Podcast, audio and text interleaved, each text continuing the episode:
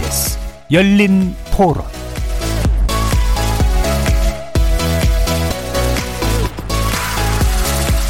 안녕하십니까.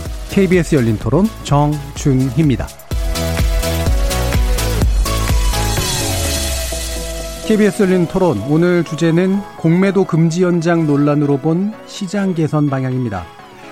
공매도 주식을 잘 모르는 분들에게는 생소한 단어일 수 있지만 이른바 동학개미 운동이라 불리는 개인 투자자들의 증시 참여가 활발해지면서 많은 분들이 관심을 갖게 된 제도인데요. 간단히 말해 보유하지 않은 주식을 팔고 나중에 되사서 시세 차익을 남길 수 있게 하는 특이한 거래 방식이죠.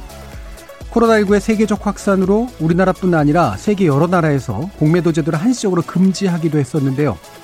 공매도 금지 시한인 9월 15일이 점점 다가오면서 공매도 금지 연장에 대한 찬반 의견이 분분합니다. 연장 여부에 대한 확실한 언급을 금융당국이 해두지 않았기 때문인데요. 국회에서 개인 투자자를 보호하는 방향의 공매도 관련 법안이 연이어 발표되고 있고 이재명 경기도지사까지 공매도 금지 연장 요구를 공개 표명하면서 정치 이슈로까지 번지고 있는 상황입니다. 담당 기관인 금융위는 9월 15일 전에 회의를 열어서 연장 여부를 최종 확정할 방침이라고 합니다. 전문가들은 이참에 공매도 시장 전반을 개성하는 방안이 마련해야 된다고 주장하는 만큼 오늘 KBS 열린 토론에서는 두 분의 논객 모시고 공매도 금지 연장 관련 이슈들 그리고 공매도 시장의 전반적인 개선안에 관한 쟁점 짚어보도록 하겠습니다. KBS 열린 토론은 여러분이 주인공입니다. 문자로 참여하실 분은 9730으로 의견 남겨주십시오. 단문은 50원, 장문은 100원의 정보 이용료가 붙습니다. KBS 모바일 콩, 트위터 계정 KBS 오픈, 그리고 유튜브를 통해서도 무료로 참여하실 수 있습니다. 시민 논객 여러분의 뜨거운 참여 기다리겠습니다.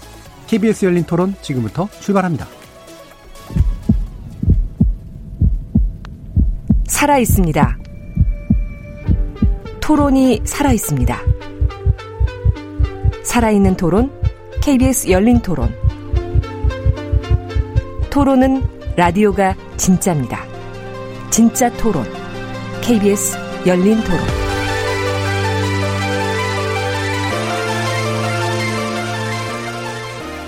자, 오늘 함께 할 두 분의 전문가 소개하겠습니다. 먼저 빈기범 명지대 경제학과 교수 나오셨습니다. 네, 안녕하십니까? 자, 그리고 정의정 한국주식투자자연합회 대표 함께 하셨습니다. 네, 안녕하십니까? 자, 제가 앞에서 아주 단순하게 설명을 드렸긴 했는데요. 공매도 제도 잘 모르시는 분들도 계시니까 일단 정의정 대표님께 그 관련된 설명 좀 부탁드릴게요. 네. 요즘 우리나라 주식시장의 핫 이슈가 바로 공매도인데 말도 많고 탈도 많습니다. 공매도가 뭔지 잘 모르시는 분을 위해 간단하게 설명해 드리겠습니다. 쉽게 말씀드리자면 현재 어떤 종목의 주식을 전혀 가지고 있지 않은 사람이 그 종목이 내려갈 것 같을 때나 아니면 주가를 하락시키기 위한 목적으로 사용하는 게 바로 공매도입니다. 자기 주식이 없다 보니 다른 사람에게 주식을 빌린 다음에 매도를 하는데 예상한 대로 주가가 하락하면 하락한 만큼 돈을 벌게 되는 제도입니다. 오직 주가가 하락해야만 수익이 나는데 반대로 주가가 오르면 손해를 보게 됩니다. 그래서 공매도를 한 사람들은 주가 하락을 위해 모든 것을 걸 수밖에 없습니다. 선진국 공매도는 역사가 오래되었고 일반화된 곳이 많은데 우리나라는 왜 문제가 많은지에 대해서는 나중에 말씀드리겠습니다. 예. 이 공매도 그래서 빌공짜 공매도를 써서 이야기를 하는데 안 가지고 있는데 주식을 그게 이제 하락장을 예상하거나 만들기 위해서 그거를 먼저 먼저 팔고 나중에 오를 때 되사서 차 차만큼을 자신의 수익으로 가지고 갈 수 있도록 하는 제도인데 말씀처럼 이제 예상대로 안 가면 이게 이제 손해로까지도 남는 이제 그런 제도잖아요. 자, 근데 그리고 이게 왜 생겼을까라고 이제 궁금하신 분들이 충분히 있으실 텐데 뭔가 이렇게 장점이 있어서 생긴 그런 제도 아니겠습니까? 빈규범 교수님 그 장점에 대해서 그런 말씀을 좀 해주세요. 예, 저는 사실 공매도가 이렇게까지 이슈가 되고 심지어 정치권까지 이렇게 번져 나간 데 대해서는 그렇게 좋은 현상은 예. 아니라고 예. 생각을 하고 있고요. 일단은 공매도가 그렇게 국가 경제적으로 대단히 중요한 이슈냐에 대해서는 좀 상당히 의문이 있습니다. 어, 일단 지금 공매도 갖고 저희가 얘기를 하고 있으니까 말씀드리자면은 어, 우리가 보통 그 순기능과 역기능을 대비해서 논의하는 게 익숙하지만 예. 아, 공매도는 어, 정확히 말씀드리자면 순기능도 없고 역기능도 없습니다. 그냥 자연스럽게 존재할 수밖에 없는 그 금융 거래 그 이 어떤 유형 중에 하나일 뿐이고 예. 사실 본질적으로는 이게 금융의 본질이 사실 공매입니다. 그러니까 지금 없는데 주식을 빌리지 않습니까? 음. 우리가 돈이 없을 때 돈을 빌리는 거죠. 그래서 사실 이게 금융이라고 하는 거에 본질이 사실 우리 그 숏, 그 이 공매라고 볼 수가 있고요. 어, 순기능에 대해서는 이제 많은 분들이 그 시장 유동성을 제공한다든가 위험 해지를 가능하게 한다든가 시장 효율성 증진시킨다든가 뭐더 나아가서는 국제적인 스탠다드고 그래서 어, 외국인 그 이 주식 투자자가 한국 주식시장에서 거래하기 용이한 환경이 된다. 다 맞는 말인데 뭐 이런 명제를 다시 한번 이렇게 말씀드리고자 하는 거는 아니고. 예. 어, 저는 이게 그 공매라고 하는 것이 개인이든 법인이든 금융기관이든 알게 모르게 많이 하는 행위라는 것을 말씀을 드리고 싶어요. 그래서 어, 그럼에도 불구하고 왜 유독 주식 공매도만 갖고 이런 논쟁을 해야 되는가 그렇게 그 반문을 하고자 하고요. 예를 들자면 외환 시장에서 어, 외국한 취급을 할 수 있는 데가 은행밖에 없는데, 예. 아, 은행들이 달러를 팔 때 갖고 있는 달러를 파는 게 아닙니다. 음. 빌려서 파는 거죠. 어떤 그야말로 이 달러 공매도를 그 하는 것이고 예. 외환지점에 있는 달러를 빌려서 어, 파는 달러 공매도를 하는 거고요. 이게 뭐 그 외환시장 교란한다 절대 그렇지가 않고 원래부터 있었던 어, 거래였고 또 채권 시장에서도 그 주로 이제 기관들이 채권 시장 많이 거래들을 하는데 예. 어, 기관끼리 또 채권을 빌려다가 팔아요. 그래서 음. 이 주식 공매도 하듯이 이 채권 공매도를 하는 거 이 역시도 이제 어, 채권 가격이 떨어질 거를 예상을 해서 채권 공매도를 하는 거고 역으로 어, 채권 가격이 올라가게 되면 손실을 또 보게 되는 거고요. 어, 또 하나는 우리가 좀 이론적인 얘기일 수가 있겠는데 우리가 누군가 돈을 빌리고 빌려주는 거래를 상당히 자주 하는데 어, 우리가 그 돈을 남에게 빌려주면은 채권에 대해서 흔히 그 롱 포지션을 취한다 이렇게 얘기를 하고 우리가 돈을 남에게서 빌리면은 채권에 대해서 이게 바로 숏 포지션을 취하는 것입니다. 그래서 예. 이 숏이 곧 그 숏 세일 공매를 의미 의미하는 거고요. 그래서 내가 은행에다 돈을 예치한다. 어, 그러면은 그 내가 그 채무자가 은행인 채권을 숏, 즉 공매하는 것이다. 그렇게 볼 수가 아, 있겠습니다. 그래서 어, 정리해서 말씀드리자면은 공매가 아, 뭐 그렇게 이상하고 말고 그런 문제가 아니라 사실 그 앞서 말씀드렸듯이 금융의 본질이라고 하는 게 일단 내가 없는데 빌리고 어, 빌리고 빌려주는 거래가 가능하다. 이게 바로 금융 거래고 이게 본질적으로 바로 공매랑 아, 아, 맥락이 닿는다고 말씀드릴 예. 수가 있겠습니다. 그래서 공매라는 게 우리가 되게 낯선 현상 같지만 사실은 금융 안에 본질적으로 엄청나게 하고 있는 내재하고 거죠. 있는 예. 거고. 그럼 제가 이야기로는 금융이 이제 결국 신용을 창조하고 그 그렇죠. 그 신용을 거래하는 거잖아요. 그러니까 우리가 이미 은행이나 이런 것들을 통해서 해왔던 일들이 그게 다 공매입니다. 공매인데 네. 이게 왜 하필 네. 주식시장에서 이제 이게 문제가 돼야 되느냐 그 부분은 좀 문제 이 그 또 과도하게 좀 어, 부각되는 면이 좀 있다 예. 이렇게 이제 말씀을 좀 주신 거네요. 네. 자 그러면 대표님은 어떻게 보세요? 네, 그 순기능 말씀해 주셨는데 저는 이제 그와 반대로 역기능에 대해서 말씀드리겠습니다. 네. 좀 너무 많아서 좀 어, 어, 길다는 것을 먼저 양해 드리겠습니다. 첫 번째로 어, 공매도는 주가 하락의 그 주범 역할을 합니다. 공매도를 통해 빈번한 하락 사이클을 조장하는데 그 결과 우리나라 코스피 지수는 13년 동안이나 2000 초반 이른바 박스 피에 머물면서 상승하지 못하고 있습니다. 둘째, 공매도는 그 개인 투자자 손실을 재앙분으로 삼습니다. 수시로 급격한 하락장을 만들어 개인이 손해보고 팔게 만드는 손절매를 유도합니다. 셋째, 이익 극대화를 화를 위해 악성 루머나 가짜 뉴스, 이른바 찌라시라고 불리는 그런 것을 양산하기도 합니다. 작전 세력과 담합해 폭리를 취하는 투기꾼, 전부는 아닙니다. 물론 그들이 오늘 대한민국 공매도 세력의 민낯이라고 봅니다. 단적인 예를 들자면 지금 공매도 잔액이 무려 2조 5천억 원이나 되는 셀트리온이라는 회사의 경우 공매도 세력에 의해 그동안 공장 화재설, 서정진 회장에 대한 교통사고설, 도주설, 사망설, 세무조사설, 중국 임상 환자 사망설, 자본 잠식설, 특허 침해설, 분식회계설 등 무려 20가지 이상의 허위 루머가 배포된 바 있습니다. 정상적인 공매도를 문제 삼을 수는 없지만 회사에 아무런 이상이 없는데도 의도적으로 하락을 시켜서 이득을 취하는 경우가 왕왕 있다는 게 문제가 되는 겁니다. 그런데 공매도로 번 수익은 세금을 한 푼도 안 내도 됩니다. 현행세법이 그렇습니다. 그러니 외국계 헤지펀드 투기 자본이 길을 쓰고 한국으로 몰려오는 겁니다. 조금 심하게 말하면 우리나라는 공매도 천국으로도 비교가 됩니다. 투자자 입장에서 바라본 공매도의 문제점을 말씀드리겠습니다. 첫째, 우리나라 공매도는 너무 현, 길기 때문에요. 아, 네. 예, 짧게만 현, 해주십시오. 네. 예. 현대판 시지포스 신화입니다. 오르면 떨어뜨리고 또 그, 또 오르면 또 떨어뜨리고 이제 그런 어, 과정에 2007년에 노무현 대통령 때 2000 찍은 이후에 현재 13년 지났는데도 아직 2000 초반에 머물고 있는데 그 와중에 누가 돈을 벌고 누가 어, 돈을 잃었겠습니까? 공매도 세력이 돈을 벌고 개인이 돈을 잃었습니다. 또 두 번째로는 우리나라 공매도는 불공정 게임의 대명사입니다. 이를테면 축구 경기에서 외국인과 기관 공매도 하는 사람들은 양손 사용이 가능한데 그게 바로 공매도와 시장 조성자입니다. 그러나 개인은 그게 없습니다. 그러다 보니 어, 개인의 승률이 낮을 수밖에 없습니다. 세 번째로 선진국 공매도와 우리나라 공매도는 차원이 다릅니다. 대평원에서는 맹수와 어, 초식동물 간의 균형과 질서가 존재하지만 아, 그래서 코끼리와 예. 불개미 떼가 가끔 사자를 물리치기도 하죠. 그게 대평원에서 가능한데 그게 바로 선진국 공매도입니다. 그러나 우리나라 공매도는 예. 좁은 울타리에서 벌어지기 때문에 맹수와 초식동물이 좁은 울타리 안에 있으면 어, 승부는 보나마나입니다. 그래서 아, 그런 제도 개선이 필요한 게 우리나라 어, 공매도고 그로 인해서 대한민국 주식 투자자가 예. 95%가 손실을 본다.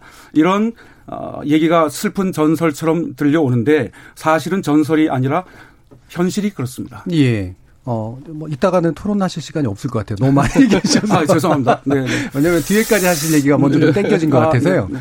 어, 제가 그냥 아주 단순한말 시키면, 어, 되게 좀 저, 상당히 이제 부정적으로 지금 보시는 거잖아요. 그러면 굳이 말하면 누군가가 주가 조작하듯이 뭔가 조작하는 세력들이 힘을 쥐고 있고 결국은 이것이 어, 개인 투자자들의 손해를 유도하는 방향으로 작동한다. 그리고 개인 투자자와 공매도를 실제로 하는 기관 간의 권력의 차이가 너무 크다. 일단 두 개 정도로 일단 요약은 될 것 같은데 방금 대표님이 지적해 주신 이런 비정상적인 공매도와 정상적인 공매도라는 걸 나누는 게 가능한가요, 빈 교수님?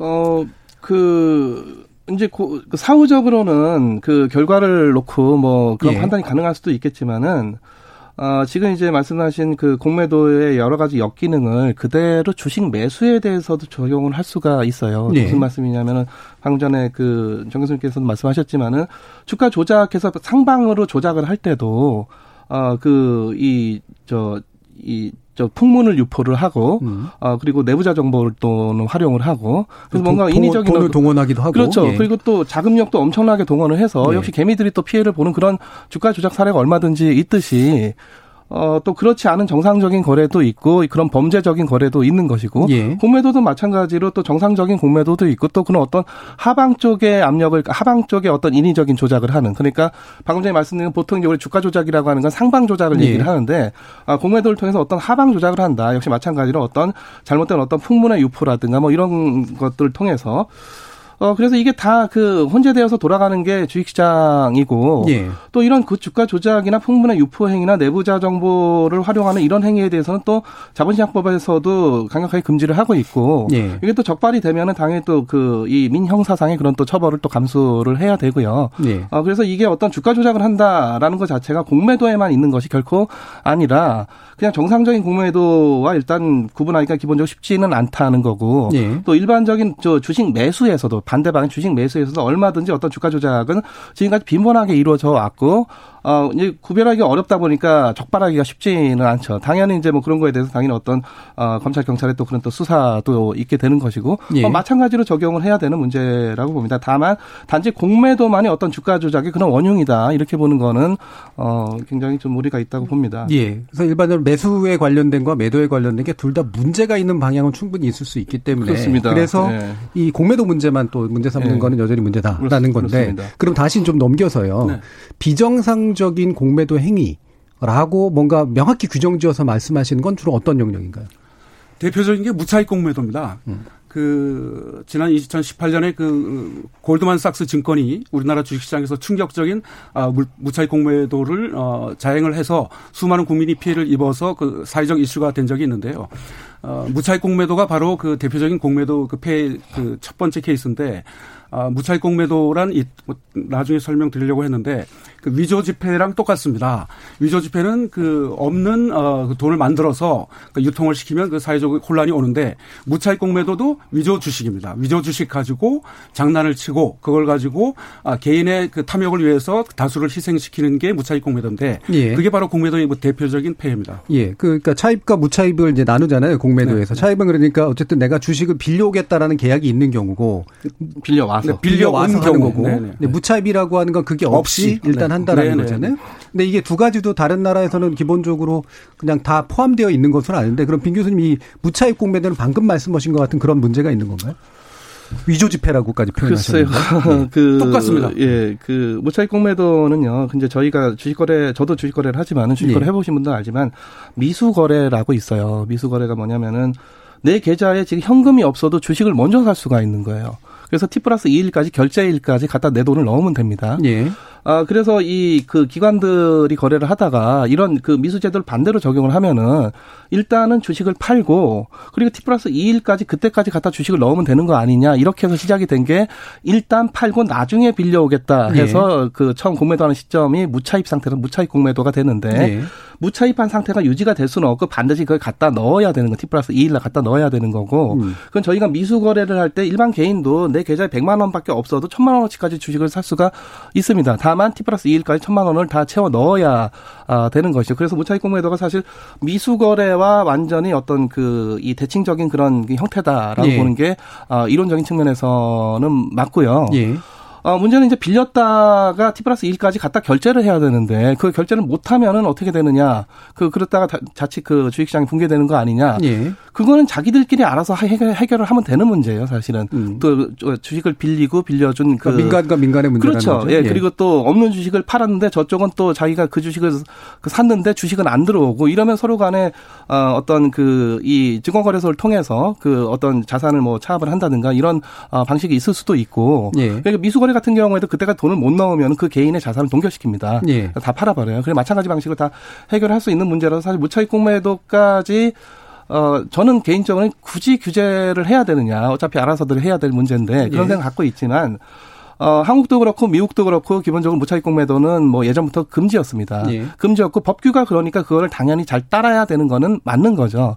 다만 그거를 위반했을 때는 강력하게 처벌을 해야 되는 건 또 당연히 맞는 마, 맞는 얘기고 어, 어, 예, 그래서 예, 그렇습니다. 그러니까 말씀을 예, 들어보면 예, 결국은 금융의 본질이 계속 파생되는 거잖아요. 계속 네, 신용이 네. 신용을 낳고 그렇죠, 나는 그렇죠. 그런 방식이기 예, 예, 때문에 2단계까지 생겨버린 이제 그런 그렇습니다. 케이스인데 어쨌든 제도가 만약에 그것의 부정성 때문에 막으면 그거는 지키는 게 맞고 맞습니다. 근데 본질적으로는 사실은 그것까지 규제하는 것도 사실은 아닌 것 같다라고 필요한 규제라고 생각을 해요. 개인적인 입장이신 거고요. 그럼 위조 지폐까지 얘기하시는 네. 거하고는 되게 다르잖아요.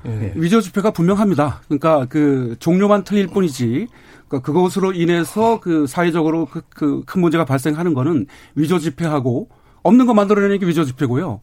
그 자격이 없으면서 그 돈을 쓰는 게 그 불법입니다.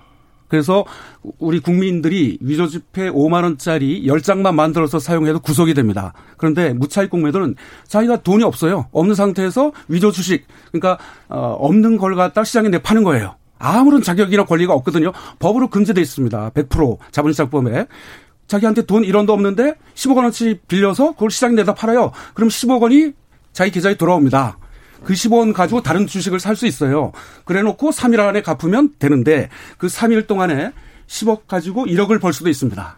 그러니까 이게 네. 위조 지폐라고 이제 말씀하시려면 아, 위, 네, 예. 지폐죠. 예, 그게 본질적으로 위조 지폐인지 네네. 아니면 네. 법으로 일단 무차익 그 공매도가 금지되어 있기 때문에 그걸 어긴다는 의미에서 위법적인 것인지가 사실 좀 법에서 무차익 공매도를 엄격하게 금지하고 있습니다. 그래서 네. 외국 같은 경우는 뭐 징역 20년까지 저기 처벌에 아, 처벌을 하고 합니다. 우리나라는 기껏 과태료 1억 원이지만 외국에서는 그 무차익 공매도를 결제 불이행하고 무차익 공매도 범죄에 대해서는 10년형, 20년형 부당 이득의 10배 환수 또 영업정지, 등록 취소까지 아, 징벌적 손해배상을 아주 엄하게 하는데 우리나라는 공매도 관련 그 처벌 수준이 솜방망이 처벌 어, 기껏해야 과태료로 끝나기 때문에 범죄 욕구를 막지 못하는 게 공매도 제도의 함정입니다. 그러니까 규제는 하고 있는데 네. 제대로 된 센 규제가 아니기 때문에 네, 그렇죠. 범죄 욕구를 막을 있다. 수가 없습니다. 예. 네. 그러니까 자기 돈 하나 없이 큰 수익을 벌 수 있거든요. 어느 정도 규모로 파악되시나요? 아, 그거는 알 수 없습니다. 그, 그, 최근 10년 동안 국회의원실에서 그 조사한 바에 의하면 101개 증권사가 무차익 공매도로 적발되었습니다. 그러니까 네. 1년에 10건이 적발되었다는 얘기인데 이것은 저희들이 볼 때는 빙 산의 일각입니다. 수면 밑에 얼마나 많은 시간 중에 불법 무차익 공매도가 네. 일어났을지에 대해서는 금융당국에서 알겠습니다. 아, 전수조사를 해야 되는데 아직 전수조사가 이루어지지 않아서 규모는 알 수가 없습니다. 교수님은 그럼 예, 이 부분 예, 지금 금지되어 있으나 실제로 진행되고 있는 무차입 그 공매도의 문제점 어느 정도 규모라고 보세요? 어, 일단은 그, 그 위조 지폐에 빗대는 거는 좀 무리가 있다고 보고요. 네. 그렇게 치면 이제 미수 거래하는 것도 위조 지폐죠. 돈 내돈 없는데 지금 돈 내돈 100만 원 밖에 없는데 천만 원치 주식 사고 아니죠. 일- 미수는 일- 약정을 하고 계약을 하고 하는 거예요. 아, 물론 그 무차익 공매도 무차익 공매도는 아무 자격 없이 하는 겁니다. 그러니까 아니, 무차익 공매도 본질적으로 또 T 플러스 그거는 1까지 미수랑 똑같이 넣- 보시는 거는 예, 제가 볼 되니까. 예. 예, 예, 알겠습니다. 예, 예. 전혀 그러니까 아닙니다. 그 법규상의 문제고 이제 예. 본질적으로는 다르지가 않다는 거고요. 어, 또 이게 무차익 공매도는 이거 사실 시스템 우리가 좀 잘 알아볼 필요가 있겠는데 한국거래소하고 이 증권거래 시스템이 한국거래소하고 코스콤하고 어, 예탁결제원의 한국증권금융과 증권사가 굉장히 복잡하게 유기적으로 결합된 그런 시스템이거든요. 예. 근데 거기서 무차익 공매도가 가능하다는 것도 사실 저는 잘 안 믿어져요. 음. 내 계좌에 빌려온 주식이 있으면은 그걸 파는 거는 뭐 오케이 알겠는데 아무것도 없는 내가 팔았다 뭘 판다는 겁니까? 그러면 이 그 이 주식을 그 산 사람은 자기 계좌로 뭔가 주식이 일단 어그 실물은 T 플러스 1날 들어오지만 그날 입고가 돼야 되는데 주식 번호가 다 있을 텐데 그 이 뭐 뭐가 안 들어올 텐데 들어올 수가 없을 텐데 그래서 이 무차익 공매도는 사실 어, 뭐, 금지를 하니까 이걸 지켜야 되는 거는 맞지만은 이거를 금융당국이 모든 거래들을 다 감시를 해 가면서 무차입이냐 차입이냐 이거를 감시하는 거는 거의 불가능에 가깝고 예. 이걸 시스템적으로 아예 차입된 주식이 없으면은 팔지를 못하게끔 예. 아예 주문 자체가 안 되게끔 이렇게 해놓는 게 맞고요. 예. 또이 그 공매도의 평상시에 공매도 규제 중에 또 업팅룰 뭐 이런 것들도 있는데 업팅도 이제 많이 어긴다는 얘기들이 있는데 그것도 사실 그 시스템 자체적으로 업팅룰 자체 그러니까 업팅룰을 위반하는 주문은 아예 주문 자체가 입력이 안 되게끔 하면은 예. 그걸 뭐 규제하고 말고 할 필요도 없는 사안이죠. 예, 알겠습니다. 그 네. 부분은 뒤에서 다시 한번 좀 네. 다뤄보죠. 시스템적으로 개선이 충분히 가능하다는 일단 의견을 주셨기 때문에. 네. 자, 그러면, 어, 초기에 이제 좀 핵심적인 부분들에 대한 이야기가 좀 필요해서 좀 나눠봤고요. 어, 현재 상황에 대해서 좀 몇 가지 좀 짚어보죠. 다시 이제 빈 교수님께 여쭤야 될 것 같은데, 어, 일단 공매도 금지 조치를 우리나라나 해외에서 했던 이유는 뭘까라는 거죠. 아, 기본적으로 그, 이, 뭐 이제 혹자들은 종종 이제 시장에 정부가 개입하지 말아라라고 굉장히 맹목적으로 얘기들을 하고 있는데 예. 정부가 시장에 개입을 안 할래 안 할 수가 없습니다. 기본적으로 어떤 법제 자체를 어그 집행을 하는 게 정부이기 때문에 네. 일단 시장을 디파인하고 시장을 개설하는 게 다 기본적인 정부의 역할이고요.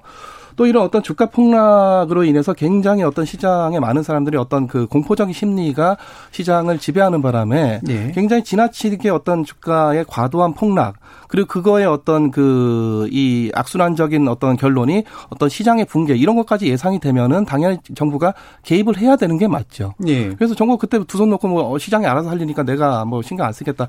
이거는 말이 안 되는 거고 당연히 그 정부가 개입을 해야 되는 거고요. 그런 차원에서 어 지난번 그 코로나 처음 그 굉장히 심해질 때 그 5월경에 주가가 크게 폭락할 때 뭐 공매도 금지라든가 아니면 그 어떤 어, 이런 여러 가지 어떤 그 시장 안정화를 위한 조치를 취하는 건 예. 당연히 맞고 더 나아가서는 심각하게 떨어지는 경우에는 아예 시장 자체를 닫아버리는 조치도 가, 가능하다고 봅니다. 사이드카 같은 거 말씀. 뭐 사이드카뿐만 아니라 그건 이제 어떤 개별 종목이나 예. 일부에 대해서 하는 거고 전체를. 아예 시장 자체를 안 여는 거죠. 예, 예. 그냥 거래를 할수록 사람들이 막 공포 심리에 떨어서 시장이 계속 거의 뭐 파괴적인 상태로 예. 흘러가는 이런 상황이면 아예 그냥 거래 모든 거- 주식 거래 중단을 시키고 뭐 예를 들어 장을 한 3일간 닫는다든가 이런 조치도 충분히 정부가 취할 수 있는 거고 예. 뭐 그런 걸로 보자면은 사실 그 주가가 크게 폭락하는 그런 시기에 아공 매도를 금지하겠다 정도의 조치는 당연히 정부가 예. 해야 되는 것이죠. 알겠습니다. 공매도라고 네. 하는 게 원래 금융에 있어서는 본질에 가까우나 또 시장이 언제나 합리적으로 돌아가는 건 아니니까. 그렇죠. 하방으로 네. 지나치게 이제 압력이 네. 생기게 만드는 공매도는 잠시 금지시킨다거나 네. 어떤 개입을 하는 건 충분히 필요했고 필요하다. 예, 필요한 일로 예, 지금 예. 되고 있다. 더군다나 또 공매도에 대해서 사람들이 또 좀 두려움이 있는 거거든요. 예. 공매도 때문에 떨어질 거다. 더 떨어지는 거 아니냐. 예. 그래서 그런 어떤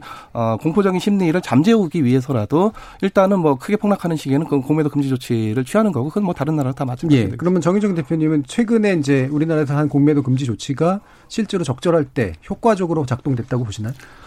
아, 사실 그 은성수, 은성수 위원장께서도 그 언론 인터뷰에서 밝히셨듯이 조금 늦은 감이 있습니다. 그러니까 늦어서 죄송하다는 이제 표현을 이제 그 위원장께서 하셨는데, 아, 그때 당시 이제 금지가 이제 3월 13일 날 발표하셨는데 3월 초순부터 공매도 금지해야 된다는 여론이 빗발쳤고 홍남기 부총리도 그 금지해야 된다고 했는데 위원장께서 조금 어, 미루다가 3월 어, 13일 날 결정을 예, 한 겁니다. 예. 그러니까 약간 늦어진 측면은 있으나 네, 그게 네, 좀 아쉽지만. 네네 네. 어쨌든 잘한 조치라고 봅니다. 그러니까 예. 분명히 효과가 있고 네, 적절한 금지라고 네, 네 음. 봅니다. 그럼 지금 주식 시장이 이제 이렇게 떨어지지 않고 올라가는 건 공매도 금지 효과가 어느 정도 차지한다고 보세요?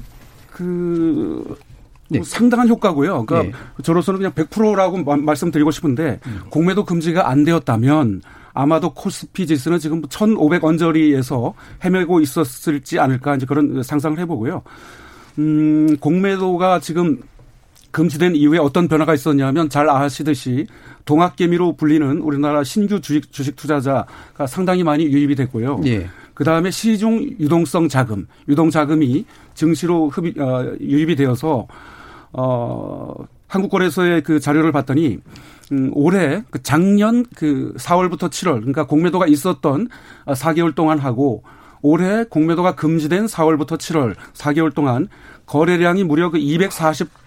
프로나 증가되었습니다. 예, 예. 그러니까 공매도가 있을 때보다 없을 때가 그러니까 이게 바로 이제 그 공매도 그 금지에 따른 아, 효과라고 보고요. 아까 빈 교수님께서 이제 공매도 그 순기능 중에 하나가 유동성 확대라고 이제 말씀하셨는데 이번에 이번만은 그게 어, 사실이 아님이 입증됐습니다. 그러니까 그 그때마다 틀린 것 같습니다. 그러니까 그 순기능이 유동성 확대일 수도 있고 아닐 수도 있고 네 그렇습니다. 예. 지금 세계적으로 보면 네. 어 이제 미국, 영국, 독일, 일본 같은 경우가 공매도 금지 안 했고요. 네. 유럽이 주로 이제 한시 금지를 해서 5, 6월에 재개를 했는데 우리나라는 아시아 쪽은 이제 공매도가 계속 금지되고 있는 이제 그런 상태거든요.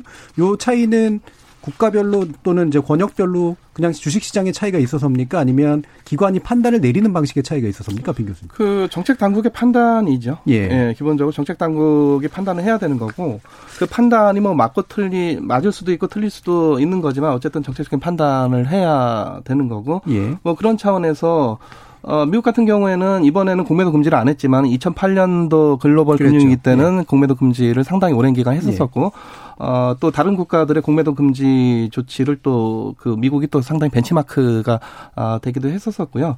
어, 그래서 결국 이제 그 뭐그 그 어떤 글로벌 주식시장에 대한 어떤 판단 그리고 자국도 주식시장의 판단을 바탕으로 해서 어, 그 국가 정부 또 이제 정책 당국의 뭐 기본적인 판단의 영역이라고 봅니다. 예. 예. 자, 그럼 지금 이제 아까 이제 빈 교수님은 이제 공매도가 갑자기 주목을 받게 된 이 현상이 좀 약간은 비정상적이다라고 지금 말씀을 주셨는데 어쨌든 이게 이제 막 여론조사까지 좀 진행이 됐습니다. 어, 물론 이제 정책 당국이 반드시 여론조사에 의거해서만 판단을 내려야 되는 건 아니긴 합니다만, 네. 어, 정 대표님도 경실련과 함께 실시하셨다고요? 내용이 대충 어떻습니까? 아, 예. 음, 사실 그 여론조사를 하나마나 국민들은 공매도를 싫어하는 게그 지금까지의 그, 어, 어, 그 추이였습니다. 그래서 이번도 마찬가지라고 생각을 했지만, 어, 최근에 이제 그 금융당국이나 이제 그 뭐 교수들, 연구원들께서 공매도 순기능을 자꾸 얘기하시니까 그러면 과연 국민들은 어떻게 생각하는지에 대해서 어, 저희가 시민단체 형편상 뭐 없는 살림에도 불구하고 의뢰해서 그 여론조사를 했습니다. 예. 그래서 그 결과를 말씀드리면 어, 공매도를 폐지 또는 금지해야 된다는 의견이 공매도를 제기해, 어, 재개해야 된다는 의견보다 4배나 많았습니다. 압도적입니다. 다음으로 국민 10명 중 7명이 공매도 제도로 개인 투자자에게 피해가 집중된다고 응답했는데 특히 40대 연령층에서 피해 응답이 가장 많았습니다. 또한 주가 하락으로 수익을 내는 공매도 제도로 인해 하락을 부추기는 악성 루머가 확대되고 그에 따라 건전한 기업들조차 기업 가치가 부당하게 떨어져 네. 미래 주력, 어, 주력 산업의 발전을 저해한다는 주장에 국민 10명 중 7명이 공감했습니다. 예. 자, 이게 사실은 이런 좀 약간은 물론 스스로 이제 참여하시는 시장 참여자들도 있지만 모르시는 분들도 좀 있을 테고 그래서 이런 약간 대단히 전문적이고 테크니컬한 그런 식의 영역에 대해서 이제 국민들이 느끼는 부분들이 느낌의 영역인가 아니면 나름대로 합리적 판단의 영역인가도 참 구별하기가 좀 쉽지 않은 측면들은 있어요. 이런 결과에 대해서는 빈 교수님 어떻게 보시나요? 아, 저는 그, 얼마 전 그 공청회에서도 잠깐 말씀드렸는데, 그, 이 개미 투자자를 국민 대표라고 이렇게 동일시하는 건 굉장히 위험한 생각이라고 생각을 해요. 예. 국민 상당수가 주식 투자에 관심이 없습니다. 주식 안 들고 있는 분들이 훨씬 더 많아요. 왜냐하면은 지금 그 개인 계좌가 600만 계좌라고 하거든요. 예. 600만 계좌 중에 한 반은 거래 안 하는 계좌입니다. 그럼 300만 계좌고. 아, 그건 잘못 알고 계시고요. 예. 예. 작년 말에 그 실제로 거래하는 사람이 그 아, 거래 안 하는 계좌 빼고 예. 작년 말에 612만 예. 명이 뭐 좋습니다. 개인 거래자. 예. 610, 올해는 훨씬 많이 예. 늘어났고요. 610만 개라 하더라도 이거 이제 개인의 수가 아니라 가구 610만 가구가 하고 있다고 볼 수가 있죠. 물론 이제 한 집에서 아버지도 하고 아들도 하고 그럴 수는 있겠지만은 그럼 맥시멈 610만 가구가 주식 투자를 하고 있고 우리나라의 그 가구 수가 지금 2천만 가구예요. 2천만 가구면 지금 이게 지금 뭐 한 몇 프로입니까? 한 30%밖에 안 되는 거죠. 2천만 중에서 610만 가구가 예. 거래를 하고 있으니까. 그러니까 부동산에서도 6대 4로 집 갖고 있는 사람이 6이고 안 갖고 있는 사람이 4. 이고 주식에서도 주식 조금이라도 갖고 있는 사람이 3이고 아예 안 갖고 있는 사람들이 7입니다. 예. 그러니까 지금 이 그 개미 투자자는 여기 3에 속하는 일단 기본적으로는 예. 적어도 여기 속하는 분들인데 이 전체를 아울러서 개미 투자자가 우리가 국민 대표 국민 평균인 것처럼 어 일반화하는 거는 상당히 좀 그 위험성이 있다고 보고요. 예. 그래서 또 정치권에서도 사실 주식 안 가진 분들도 많다는 걸좀 어, 인식을 해주셨으면 좋겠어요. 지금 개미 투자자가 결코 어, 이 국민 대표가 아니라는 거고 예. 또 하나의 증거는 그거는 맞긴 한데 예, 예. 이해 당사자의 의견이니까 참조해야 되는 측면이 지금 우리가 주식에 예. 대해서 논하니까 부동산 뭐 하는 예. 사람하고는 아무 상관 없고요. 주식 아니, 투자자만 가지고 그 예, 그러니까 국민의 전체를 대표할 수 없는 건 맞는데 어쨌든 시장의 이해 당사자니까 네, 네, 그들의 네. 의견을 참조할 수 있지 않느냐는 거죠. 근데 이제 정책적인 판단은 시장의 이해 당사자보다는 국민 경제 전체를 바라보면서 국민 어떤 전반적인 어떤 후생을 목표로 해서 그렇죠. 뭔가 정책 예. 판단을 해야 되는 것이지 예. 지금 이게 지금 그 전체 30% 밖에 안 되는 이분들의 이해관계를 어떻게 관철을 해줘야 되느냐를 과연 정책 당국이 판단하는 것이 맞느냐 이런 근본적인 음. 의미를 갖고 있습니다. 그러면 빈 네. 교수님은 이제 물론 아까 이제 본질적으로 좀 얘기를 해주시긴 했지만 네. 개미 투자자들이 공매도를 반대하는 의사가 국민 경제적인 관점에서 보면은 사실은 이해가 상충될 수 있다. 이런 생각이신가요? 아, 충분히 있습니다. 왜냐하면은 예. 우리가 그 부동산을 안 가진 사람들은 부동산 가격 뜨면 은 굉장히 기분 나빠하죠. 자기 예. 후생이 저하되는 겁니다.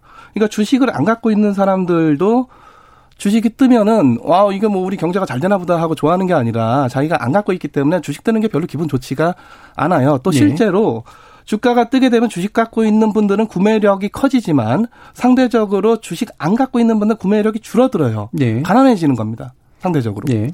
그래서 어, 이, 그, 요게 이제 자산시장의 중요한 그 특성이고, 예. 이게 윈윈 하는 게임이 아니라 기본적으로 제로성 게임이거든요. 예. 이게 사실 이제 부, 뭐 새로운 부가 창출되는 게 아니라 그 자산시장의 많은 거래를 통해서 가격이 오르락내리락 하는 와중에 부가 이리 갔다 저리 갔다 하는 그런 와, 그, 부의 이동이 예. 있는 시장이 그 자산시장인데, 주식을 안 갖고 있는 분들이 훨씬 더 어, 많고 주식 갖고 있는 분들이 훨씬 더 그 이 소수는 이런 상황에서 예. 어, 주가가 뜨는 것이 과연 국가 경제적으로 굉장히 좋은 거냐? 음. 일단 분배 측면에서 그렇지 않다고 말씀을 드리고요. 또 하나는 예. 경제가 성장이 돼야 주가가 뜨는 거지 주가가 뜬다고 경제가 잘 되는 게 아닙니다. 아, 그럼 이제 제가 예. 간단하게만 줄여서 네네. 좀 이해를 해서 말씀을 드리면 우리가 어, 주식 투자자들이야 개인 투자자들이야 이제 계속해서 주식시장이 뜨는 게 좋지만 그렇죠. 교수님의 예. 판단으로 보면 예. 저도 그런 주식 투자자입니다. 예. 실물 경제하고 일치하지 않는 방향으로 뭔가 예를 들면 거품이 낀다거나 그건 뭐, 더더욱 안 좋은 예, 이럴 수도 있고 예, 그렇기 때문에 국민 그러니까 정책 판단을 내리는 사람은 그런 주식 투자자들의 견해가 아닌 국민 경제적 관점에서 예를 들면 공매도가 필요할 땐 넣고 필요 없을 땐 빼고 이런 식의 판단을 그렇죠. 내려야 된다. 예, 이런 예, 말씀이시잖아요. 예, 국민경제 전체적인 후생을 봐가면서. 예. 예. 자, 그럼 대표님은 지금 공매도 금지를 연장하는 것뿐만 아니라 폐지까지도 지금 주장하고 계신 건가요? 음, 예. 예. 그 100% 그냥 폐지는 아니고요. 그, 근데 그 전에 이제 잠깐 반론을 제기하겠는데요. 예, 예. 그 관점을 좀 그 달리 보셨는데 지금 주식시장 공매도에 대한 얘기인데 부동산 얘기가 나오고 뭐그 그 국민 경제 그 일반 경제 얘기가 나온 것은 좀 안 맞다고 보고요. 왜냐하면 주식 투자자 우리 아 주식 시장에서 아, 제1대 주주가 개인 투자자입니다. 그러니까 3분의 거래량이 3분의 2를 차지합니다. 그러니까 70%입니다. 예. 나머지가 기관 외국인이 이제 거래량인데 거기서 주식 투자자를 빼놓고 그 제쳐놓고 다른 아 이론을 들이미시는 것은 그건 아니라고 보고요. 네, 그거는 이제 아까 네, 이미 네, 설명은 네, 됐는데 네, 방금처럼 이제 주식이 계속해서 올라간다고 반드시 국민 경제에 좋은 건 아니라는 말씀이시잖아요. 아, 그렇죠. 뭐 예. 그거는 뭐 뭐 그 거품이 끼는 것은 위험한 부분이 있죠. 그러나 예. 그 반대 방향 공매도로 주가가 하락하는 게 그거는 큰 문제죠. 예. 네. 하락하지 않아야 그러니까 실제보다도 더 하락하는 것도 문제다. 네, 그 주제를 가지고 오늘 좀 논의를 해야죠. 예, 예. 알겠습니다. 자, 그러면 빈 교수님 이게 지금 이런 이제 연장 방안 그 다음에 예, 예. 폐지 방안까지 이제 얘기가 되고 있는데 일단 연장에 대해서 어떤 입장이신가요? 아니, 뭐, 개인적인 입장은 지금 사실 앞서 말씀드렸듯이 예. 공매도가 특별히 순기능도 없고 역기능도 없다는 것이고요. 어, 또 그냥 자연스러운 거래이기 때문에 그냥 뭐, 최대한 하도록 내버려 두는 것이 가장 그, 이, 어떤 자연스러운 어떤 규제의 방향이 아닌가 그렇게 어 생각을 하요 그런 차원에서 9월 15일 날 이게 그 금지가 종료가 되면은 예. 당장이라도 기존 원상 원래 했던 시스템으로 돌아가는 게 그러니까 공매도를 하되 여러 가지 공매도에 대한 여러 가지 좀 약간의 예. 규제가 있는 그런 시스템으로 돌아가는 게 뭐 당연히 맞다고 봅니다. 그러면 이제 아까 어쨌든 정부가 개입할 필요가 있었을 거고 네. 그다음에 개입의 효과는 어느 정도 났었다라고 이제 보신다면 지금은 개입의 효과가 없어졌다라고 판단하시는 건가요?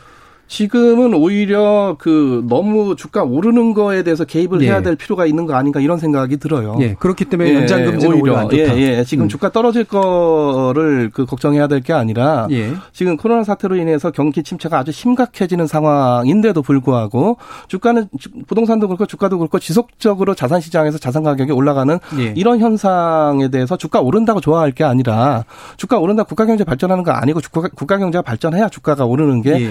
맞는 거죠. 그래서 지금 이런 상황은 그냥 경기하고는 완전히 무관한 정도가 아니라 완전히 그냥 독립적으로 별개로 예. 주가만 이렇게 올라가는 이런 상황은 오히려 신용 매수를 금지시킨다든가 우리 부동산 시장에서 LTV를 예. 갖고 규제를 하듯이 뭐 그런 방식 오히려 이런 식의 개입이 필요한 시점이 아닐까도 생각을 합니다. 거품이라고 언급하진 예. 않으셨지만 그럴 가능성이 가능성 충분히 있는 것이죠. 예. 예. 예. 지금 벌써 GDP 그러니까 우리 같은 경우는 그래도 예. 선방에서 0.9% 하락할 걸로 다 예상이 되는 예. 그런 상황이거든요. 정의정 대표님 반론 있습니다. 그 전혀 그렇지 않습니다. 그 아까도 말씀드렸지만 노무현 대통령 때 2000 돌파하고 지금 그대로입니다. 13년 동안. 그, 그빈 교수님께서는 우리나라 주가 지수가 앞으로 100년 동안 이 상태에 머물러야 된다고 보십니까? 그건 아니겠죠. 근데 지금 얼마나 올랐습니까? 지금 겨우 그 코로나 19 이전으로 회복됐을 뿐이지 다른 나라가 10년 동안, 13년 동안 얼마나 올랐는지 혹시 조사하신 거 있으세요? 최소한 두 배에서 다섯 배, 여섯 배 올랐습니다. 주요 국가들은요. 우리나라만 13년 전 그대로인데 박스 피해 갇혀서. 그러니까 우리나라는 상당히 저평가돼 있는 상태라는 말씀이신 거죠? 네, 뭐 상당히라고는 뭐, 뭐 표현은 그렇지만 네. 저평가된 네. 것은 분명합니다. 분명하고. 그래서 예. 어, 여기서 좀 더 치고 올라가는 게 맞습니다. 그래야 기업도 자금 조달이 잘 되고 음. 아, 국민들 지갑이 열리고 실물 경제도 살아나고 소비도 촉진되고 국가 경제 고간에도 그 거래세 늘어나고 이 선순환 구도거든요. 그런데 예. 하락만 한다? 공매도 세력 말고는 이득 보는 게 아무도 없습니다. 그러니까 하락만 하는 걸 지금 얘기하신 건 아니라. 아, 네, 네, 네. 물론 오르지 네, 네. 않는다는 것은 네. 불필요한 비용이 증가된다고 보거든요. 그러니까 음. 경제가 성장하면 당연히 주가도 올라야죠. 우리나라 경제가 지금 13년 전에 비해 얼마나 예. 올랐습니까? 그런데 주가는 제자리라는 게 예. 이게 바로 공매도 때문에 그렇습니다. 제가 그러니까 지금 대비시킨 건 지금 빈 교수님의 판단은 어느 정도 공매도 효과는 이미 났고 공매도 금지 효과는 이미 났고 근데 현재 신문 경제에 비해서 주가가 지나치게 올라가는 면이 있기 때문에 전혀 오른 거 없습니다.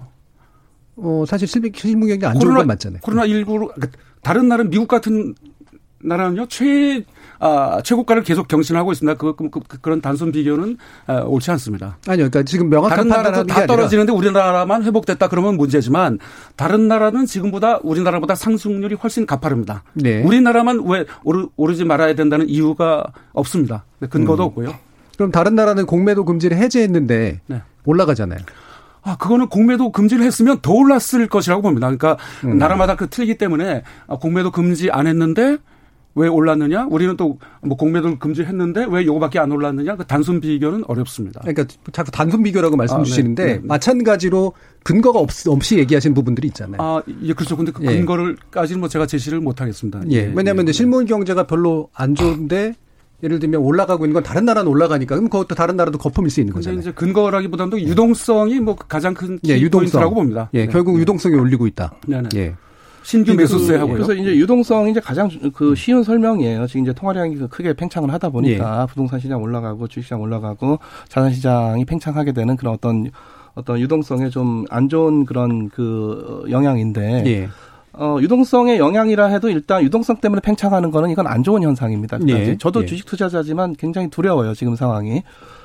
어, 저도 뭐 주가 폭락하는 거 예상하고 싶지 않지만 생각하기도 쉽지 않지만은 만약에 폭락을 하게 되면은 또 누가 피해보면 개미가 또 피해를 보는 거거든요. 예. 개미가 따고 개미가 피해를 보는 건 그냥 여기서 제로성 게임이 기본적으로 그 이루어지는 것이고 어, 또 하나는 우리가 항상 이걸 이제 잘못 그 생각하는 경우가 많은데 주가가 올라가서 일종의 자산 소득이 많아지면 GDP가 그만큼 합산되는 거 아니냐. 예.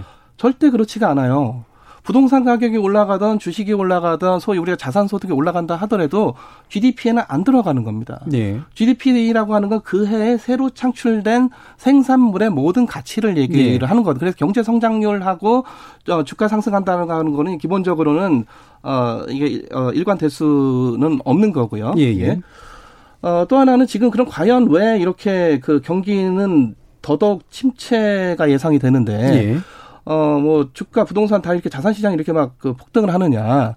뭐, 여러 가지 견해가 있겠지만 저는 이제 그 유동성보다도 경기 침체가 되다 보니까 기본적인 어떤 실물에서 소득을 얻어낼 길이 막힌 거예요. 예. 근로소득이 줄거나 없어집니다. 그렇다면 이제 소득을 짜낼 때가 자산시장밖에 없는 거죠.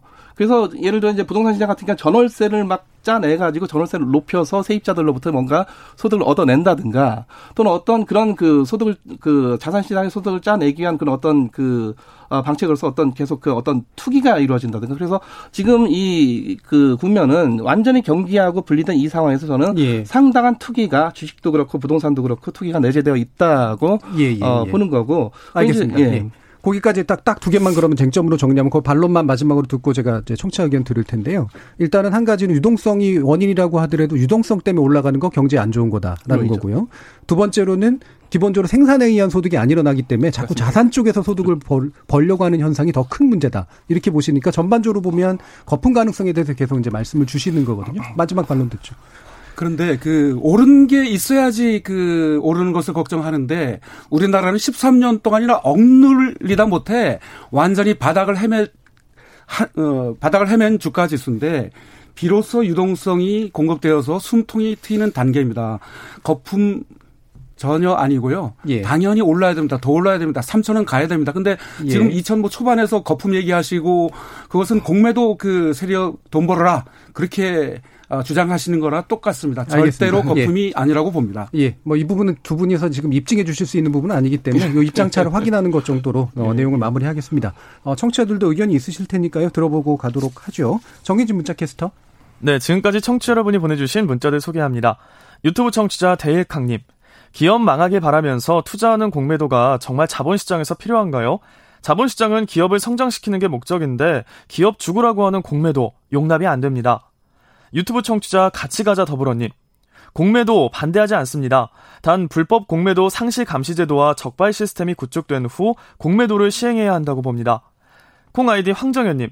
서울 수도권 부동산 폭등 원인이 시장의 풍부한 유동성 탓이라 하지만 주식 공매도 금지도 일조한 겁니다. 공매도가 있었더라면 주식이 이렇게 반등하지 않았을 거고 부동산도 덩달아 뛰지 않았을 겁니다. 냉각 장치가 없어지니까 도박꾼들이 아무거나 치고 빠지기를 한 겁니다. 공매도가 있었더라면 서울 수도권 부동산이 이렇게까지 오르지는 않았을 겁니다. 콩아이디 9361님. 공매도가 문제가 되는 건 기관과 개인이 싸우는 주식시장에서 기관에게만 큰 무기를 주는 불공정 때문입니다. 유튜브 청취자 김원장님. 공매의 순기능, 연기, 역기능 논의할 것 없이 그냥 개인들도 할 수 있게 제도를 개선해 주시면 좋겠습니다. 유튜브 청취자 세상만지고님. 무차입 공매도에 대한 현재 우리나라의 처벌 기준은 너무 약합니다. 손방망이 처벌입니다. 공매도를 악용한 기업이나 기관에 대해선 다시는 주식시장에 손을 못 댈 정도로 강력한 처벌을 해야 합니다 해주셨고요. 유튜브 청취자 SC 퍼스트 뱅코님, 장중에 발생하는 무차입 매도에 대해 모니터링할 수 있는 시스템이 전무한 게 문제입니다. 제도 보완 필요합니다.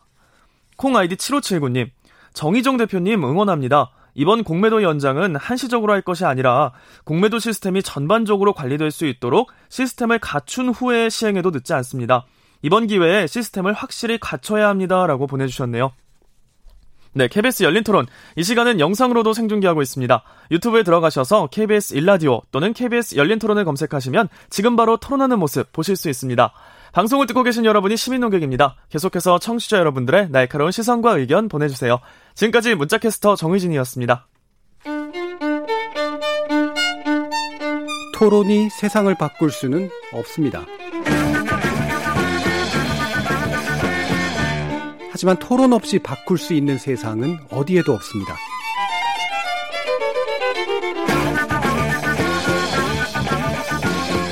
세상의 선한 변화를 갈망하는 당신.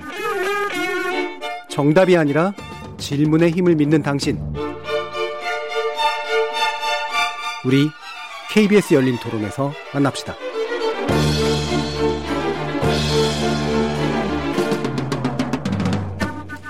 자, KBS 열린 토론 오늘은 공매도 금지 연장 논란으로 본 공매도 시장의 개선 방향에 관련된 주제로 정의정 한국주식투자자연합회 대표 그리고 빈기범 명지대 경제학교 교수 이렇게 두 분의 전문가와 함께 하고 있습니다.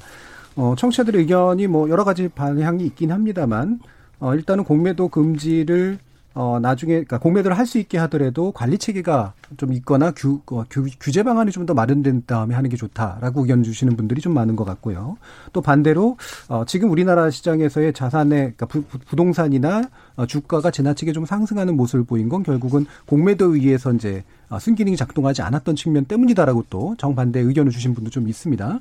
그래서 일단은 요 포인트부터 시작을 해보도록 하죠. 그러니까 공매도에 대해서 어, 금지 연장을 하건 아니면 나중에 폐지를 하건 또는 적어도 그냥 어, 규제라든가 처벌이 좀 강하게 좀 만들어져야 된다. 무차입, 무차입 공매도라든가 이런 거에 대해서. 라는 의견에 대해서 일단은, 어, 찬성하시는 그런 쪽이 있고, 관리 시스템에 있어서 모니터링 시스템의 어떤 확보 정도로 충분히 가능하지 않겠냐라는 의견도 있으신 것 같아요.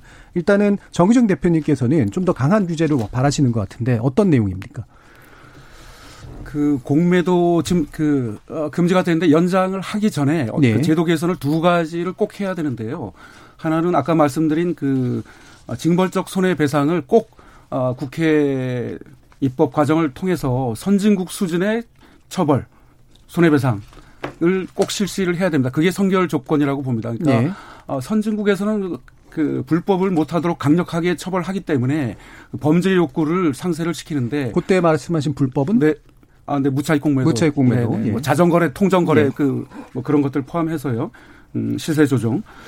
그래서 최소한 그 징벌적 손해배상으로 징역 20년형, 부당이득 10, 10배 환수, 영업정지, 등록 취소, 요런 거를 넣어서 범죄 욕구를 막아야지만 시장이 맑아지고 공정해지고 평등한 주식시장이 될 것 같습니다. 그래서 그거를, 음, 빨리 처리를 해야 되고요. 두 번째는 무차익 공매도를 근본적으로 막을 수 있는 모니터링 적발 시스템. 예. 사실 이거는 그 어, 전임 최종구 금융위원장께서 작년 6월 말까지 구축하겠다고 대국민 약속을 하셨는데 1년 3개월이 지난 지금도 100년 하청입니다. 언제 될지도 모르고 예. 할지 안 할지도 모르고 계획도 없고 아, 회의도 안 하고 지금 그렇고 있습니다. 그래서 어, 불법 무차익 공매도를 실시간으로 모니터링하고 걸러내고 필터링하고 아, 적발할 수 있는 시, 시스템 그것을 갖춘 이후에 시, 시행한 이후에 공매도를 재개해야 된다고 예, 봅니다. 예. 그두 가지는 필수 라고 봅니다. 모니터링 시스템과 함께 징벌적 손해배상. 예, 징벌적 네, 손해배상이 네. 이제 네, 같이 들어와야 된다라는 네. 전제 조건을 얘기해 주셨습니다. 빈기범 교수님. 예, 기본적인 그 법규가 있으면 당연히 그거는 준수를 해야 되는 게 당연히 맞는 거고요. 예. 이제 그거를 그 안 지켰을 때 이제 어떤 처벌을 가하느냐 하면은 특히 이제 금융시장에서 웬만한 최대한 그 강한 처벌을 하는 게이 예. 금융시장의 어떤 투명성이라든가 효율성이라든가 뭐 이런 측면들에서 특히 아까 말씀드린 국민 경제적으로 굉장히 좋다고 생각이 돼요. 예. 어, 지금 사실 그 이런 논의들이 굉장히 이게 복잡할 수밖에 없는데 일단 징벌적 손해배상제 뭐 그런 것도 다 가능한데 징벌적 손해배상제는 예를 들어서 그 금융 소비자가 예를 들어 은행하고 거래를 하다가 뭔가 이제 그 피해를 입었다. 예. 그런 경우에 금융기관을 상대로 해가지고 징벌적 손해배상제 같은 거를 뭐 할 수는 있어요. 물론 예. 이제 그 지금 어 최근에 통과된 금융소비자법에 그게 못 들어왔지만은 음. 어 근데 지금 이 그 주식시장 거래자들끼리 거래를 하는 와중에 어 투자자가 누구한테 투, 그 피해를 입었느냐 하면 금융기관한테 피해를 입은 게 아니라 다른 투자자한테 예. 공매도를 한 뭐 예를 들어서 피, 피해 그 투자한테 피해를 입었다 또는 이제 상방으로 주가 조작하는 어떤 시세 조정 세력한테 어떤 피해를 입었다 뭐 이런 것들이기 때문에 이건 투자자와 투자자의 문제 개인과 개인의 문제라 가지고 사실 어이 피해자를 특정하기 어렵다. 어렵고 예, 피해 규모를 산산하기도 어렵고. 그걸 산출하기도 어렵고 예. 그래서 사실 금융당국이 여기 개입해서 어떤 그 사후적인 처벌을 하는 거는 어, 현실적으로 좀 상당히 좀 어려운 그 예. 측면들이 있고 다만 검경이 수사를 통해서 예. 상방 조작이든 하방 조작이든 주가를 띄워서 시세 조정을 하건 음. 공매도를 해서 주가를 하락시켜서 공매도 어, 그 시세 조정하건 간에 그런 주가 조작 사범에 대해서는 당연히 강력하게 처벌을 해야 되는 거는 맞는 거죠. 예. 근데 지금까지 우리가 그런 금융 부문에서 사후적인 처벌이 그렇게 강하지가 않았어요. 지금까지 예. 우리 뭐 예를 들어 교통사고라든가 이런 것들도 뭐 최근에 음주운전 최근에 와서나 그 정도 강화가 된 거 지금도 상당히 약하다고 느끼는 국민들이 예. 많으실 텐데 주식시장 및 금융 부분에서 여러 가지 그런 문제들에 대해서 사실 그 이 사회적 처벌을 강화해야 되는 거는 맞습니다. 맞는데 예. 이 공매도보다 더 중요한 문제는 사실 공매도를 이용한 어떤 하방의 주가 조작 예. 여기를 엄벌하는 게 더 중요하다는 거고 또 하나는 그이이 투자자들에게 더 중요한 문제는 그 기업 경영진의 배임 횡령 이런 거예요. 음.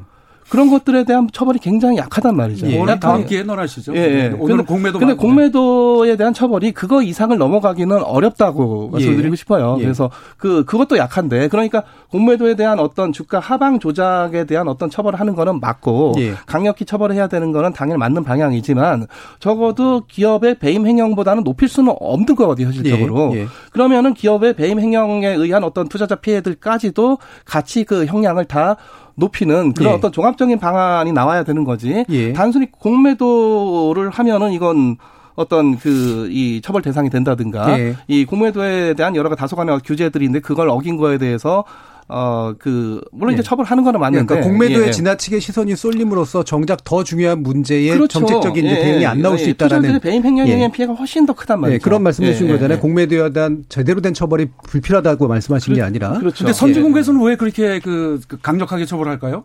우리나라는 그렇게 하면 안 되는 겁니까? 왜요? 선진국에서는 어떻게 처벌을 하죠? 아, 그 징역 20년형까지 때린다니까요. 부당 그 이득금의 10배 환수하고요. 그러니까 주가 조작 영업 정지도 시키고 등록 그러니까, 정지도 예, 시키고 잠깐만요. 예. 선진국에서 실제 사례입니다. 아, 그만하시고요. 예. 우리나라는 왜 안 됩니까? 네. 예, 다시 정리하겠습니다. 왜냐하면 그 말씀 안 하신 게 아니라 예를 들면 주가 조작에 혐의가 있는 상승이든 하강인 건 간에 불법적인 행위라는 거에. 대해서 예, 예. 처벌을 강력하게 그 얘기만 하면 되는데 예. 다른 얘기를 자꾸 하시니까 아니요. 네. 형량을 자꾸 높이고라고 하는 말씀을 하셨잖아요. 그게 20년이 돼야 되는지 10년이 돼야 되지는 사실 우리가 지금 판단할 문제는 아닌 것 같고 강력한 처벌이 필요하다. 형사적 처벌이. 다만 민법상에 의해 가지고 손해배상이라든가 이런 방식으로 도입하기엔 우리나라 법체계상 잘 안 맞는 부분이. 있다라는 예, 말씀을 하신 예, 거잖아요. 예, 예. 이 부분에 대한 반론 있으세요? 그거는 뭐 법 전문가가 아니기 때문에 뭐 제가 답변 드릴 필요는 없을 것 같고요. 지금 국회에서도 그 아니 왜냐면 아까 징벌적 손해배상은 네. 다시 민간의 국회- 문제잖아요. 그러니까 아, 그 민법상으로 그게 필요하다는 그 얘기니까. 법안을 의뢰했습니다. 그 예. 지금 그 처벌보다 더 높이 자고 홍성국 의원이 그 법안 발의도 했고요. 그러니까 필요성은 느끼는 상태입니다. 징벌적 예. 손해배상제는 투자자와 투자자 간의 관계에 적용을 하기는 대단히 어렵고요. 예. 어, 지금 최근 이제 어떤 사모펀드 사태라든가 이에르스 사태라든가 이와 같이 이제 은행 증권사가 그 금융 소비자가 판매를 했을 때 예. 그때 이제 투자자가 피해를 입었다라고 하고 그게 이제 피해가 입증이 됐을 때 그때 곱하기 3배를 한다든가 곱하기 4배를 한다든가 이런 금융 소비자와 금융 기관 간의 관계에서의 징벌적 손해배상제의 적용이 가능한 거죠, 기본적으로. 예. 근데 이런 투자자와 투자자는 검찰이 수사하는 것밖에 는 없습니다. 예. 예. 그래서 그 부분이 그래서 네. 이제 어렵다라고 말씀하신 거잖아요. 예.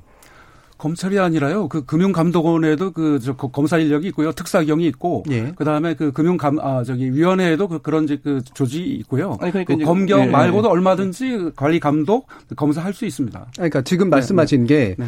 피해를 명확하게 특정할 수 있고 네. 피해자가 있고 네. 피해를 일긴 가해 주체가 기관으로 있습니다. 있을 경우에는 예, 있습니다. 공매도 주체가 예. 그 특정되거든요. 아까 그럴 때는 네네. 징벌적 손해배상을 네. 좀더 높이는 건 그렇죠, 가능한데 그렇죠. 할수 있죠. 개인 대 개인 간의 투자자 간의 문제를 그거는 밝히는 어렵기 때문에 그 부분까지 적용하기는 어려울 거다라는 말씀이시잖아요. 아니요, 아니요. 그 공매도 범법 행위가 특정이 됩니다. 그러니까 그 피해를 본 것은 주식 투자자고 어, 상방에 베팅한 사람이고 예. 공매 불법 공매도 한 사람은 그 하여튼 그 사람도 투자자입니다. 그 사람은 하방에 베팅했는데 그게 불법이다. 그러면 특정이 되는 거죠. 피해자 가해자가. 그런데 그 집단 소송을 하셔야 되는 건가요, 그러면? 아, 그러니까 집단 소송 전에 그 정부에서 그 금융위원회에서 먼저 밝혀서 적발하고 검찰로 넘겨야죠. 그러니까 피해자를 네. 어떻게 특정하실 건데요? 아까 그 공매도 한 그 사람의 원장을 보면은요, 그 예. 사람이 얼마나 이득을 취했는지, 어떤 종목을 몇 주를 아니, 팔아서 가해자고 피해자를 어떻게 특정하실 거냐고.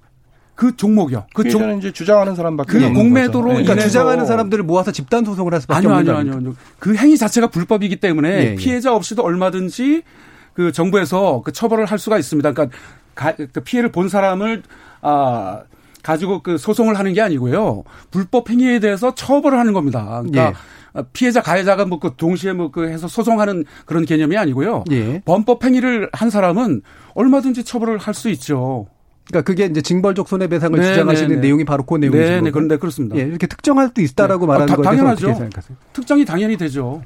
아니 주가를 상방 조작했을 때도 주가 조작 사범에 대해서 예. 그이 아, 그 공매도 얘기만 그, 네. 아니, 그러니까 동일한 메커니즘이라고 지금 제가 설명을. 예, 예. 비유적으로 설명을 하는 거니까 예. 그런 주가 조작 사범에 대해서도 참 안타깝지만 그 죄를 규명하기가 대단히 어렵습니다.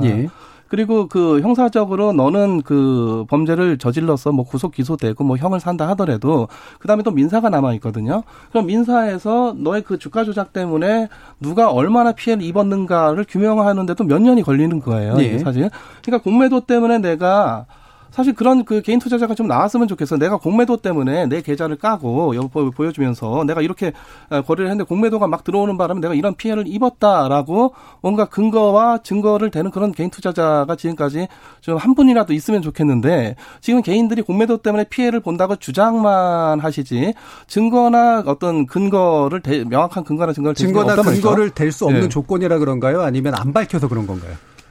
어, 될, 수- 되려면 될 수 있죠. 예. 될수 있는데, 이제 자, 그, 과연 이게 공매도 때문에 내가 이 피해를 입은 건가는 자신은 그렇게 생각하고 싶어도 이게 예. 이제 객관화 시켜서 남들도 과연 이렇게 설, 설득할 수 있느냐는 어, 또 음, 다른 별개의 문제고, 문제다. 예. 결국은 이게 뭐, 결국은 또 1심, 2심, 3심까지 가게 되는 문제고, 결국 이제 법원까지 다 설득을 해야 되는 어, 그런 문제니까, 예. 어, 사실 뭐 개인들의 그, 저희 이제 항상 주장과 근거는 분리를 해서 봐야 된다고 생각하는데 지금 예. 공매도에 대한 개인들의 피해는 사실 지금까지 주장만 있지 근거는 단 한 번도 없었어요. 예. 실제로 그 예. 근거로 확인돼 가지고 판례가 나왔거나 아니면 처벌 없죠. 사례가 있거나 이게 예, 없다는 예, 말씀이시잖아요. 예, 예, 예. 그게 이유가 있는데요. 예, 예. 금융 그 감독 당국에서 그 조사를 하고 검사를 하고 그 사건 전무를 밝히는데 그 자세한 것을 국민한테 공개를 안 합니다. 그래서 아, 피해자가 누군지가 특정이 안 됩니다. 왜냐하면 일반 주식 투자자는 뭐 검사 권한도 없고 조사 권한도 없기 때문에 예. 내가 어떻게 피해를 받는지를 그 사람 원장을 보고 거래한 내역을 보고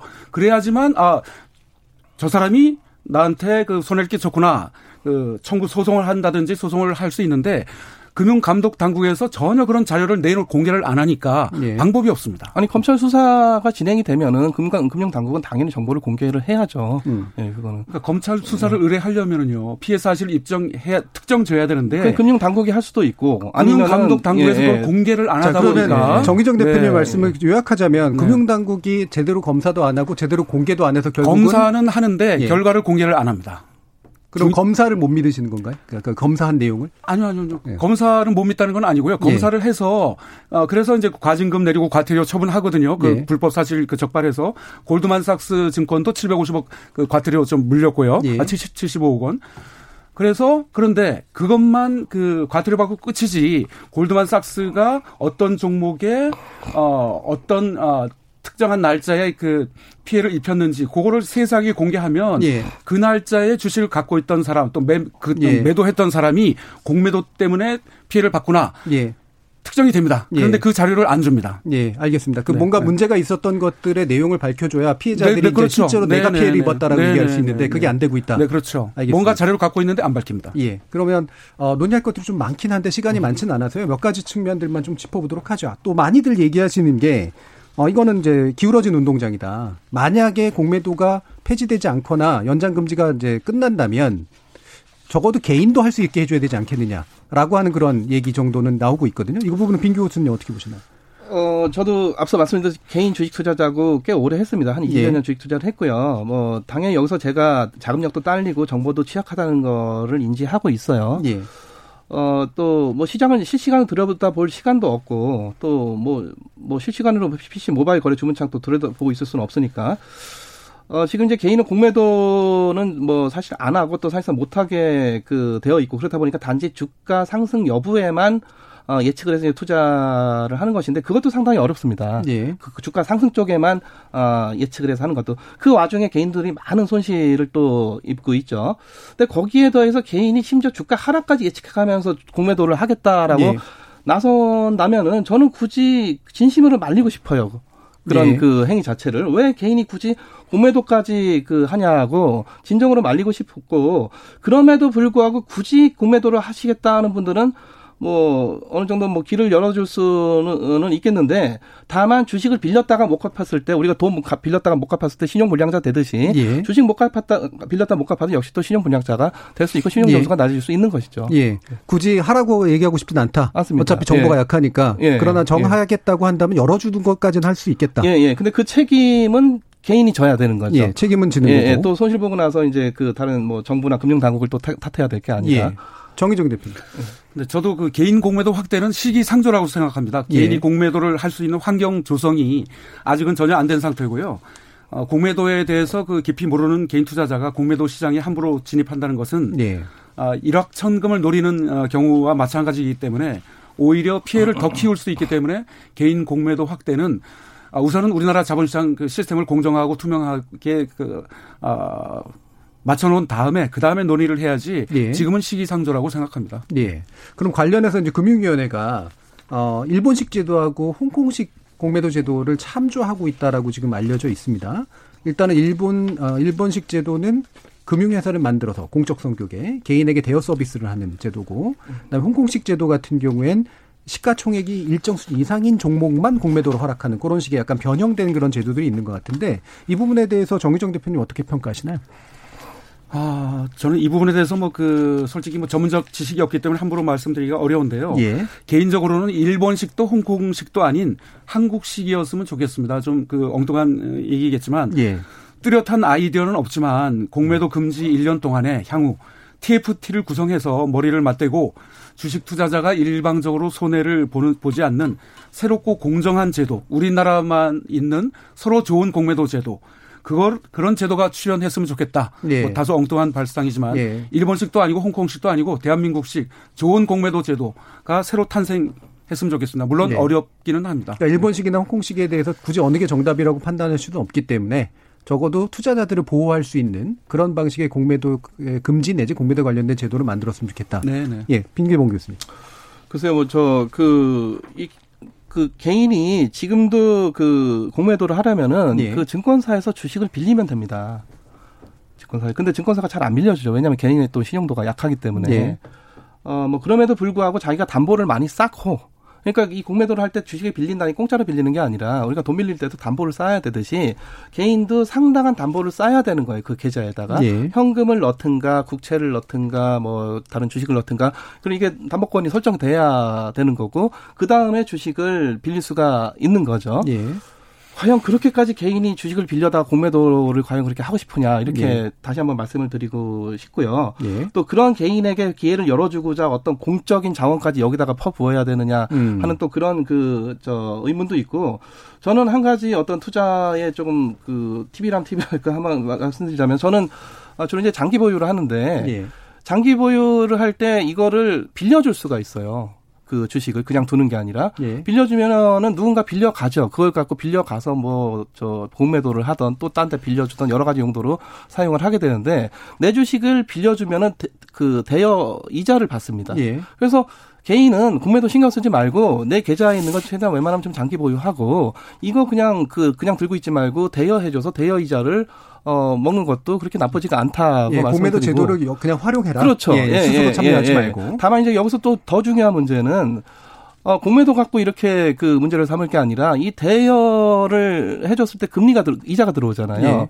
근데 이자가 저 지금 기준금리보다 높단 말이죠. 이게 높은데 근데 내 계좌로 들어오는 거는 얼마가 안 돼요. 네. 이게 굉장히 소액이. 왜냐하면은 이자 중에서 일부는 증권사가 가져가고 일부는 그 중개기관이 가져가고 실제 그 대여 그 소유자한테 아, 돌려주는 어떤 대여 이자의 몫은 굉장히 작습니다. 예. 그러니까 이런 것들은 좀 제도 개선해 달라. 이런 건 상당히 타당성이 있다고 봐요. 음, 오히려. 예, 예, 예. 그러니까 제도 개선을 예. 요구하는 부분은 오히려 이제 네. 그런 부분에 그렇습니다. 예, 예.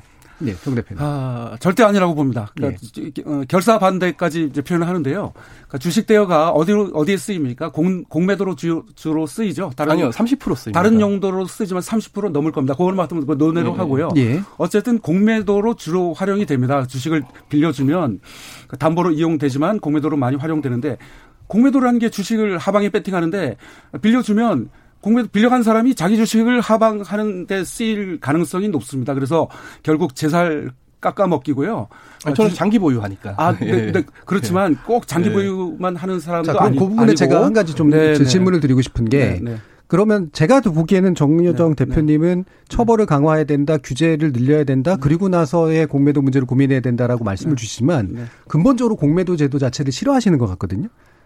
방금 계속해서 하방하게 만든다라는 그런 말씀하셨잖아요. 아, 아니요, 아니요. 그러니까 그 공매도 뭐 싫어하거나 또 예. 폐지하거나 아, 그거는 다른 게 섞여 있기 때문에 그렇지. 예. 뭐 본래부터 아, 태생부터 뭐 공매도를 뭐 증오하거나 뭐 아니 뭐 그렇다는 얘기는 아니고 그, 예, 대단히 부정적이신 네네. 것. 아니, 그러니까 예. 왜, 왜냐하면 우리나라가 기울어진 운동장의 세계적 그 대표 주자입니다. 그 심한 표현이지만. 예. 그래서 너무나 그 후진국 경제 시장이기 때문에 그것을 바로 잡은 다음에 공매도 숨기는 얘기하고 공매도 제기하고 하여튼 뭐 공매도를 활성화시키고 그래야 되는데 그러니까 그걸 잡은 다음에 아까 같은 대여 제도를 확 뭐 만든 다거나 이런 건 괜찮지 완전히 않겠나요? 네 그래서 음. 뭐 징벌적 그 처벌 그 손해배상 하고요. 예. 또그뭐 불법 그 잡는 시스템 작동시키고 예. 공정한 상태에서는 공정한 경쟁할 수 있도록 예. 그렇게는 할 수 있죠. 그거는 가능하다. 아, 미국 같은 경우도 뭐 그렇게 하고 있죠. 근데 우리나라는 선진국 도달하려면 아직 자본시장만큼은 음. 멀었기 때문에 그 우선은 자본시장을 선진화시킨 다음에 그 다음에 공매도 숨기는 거 논하고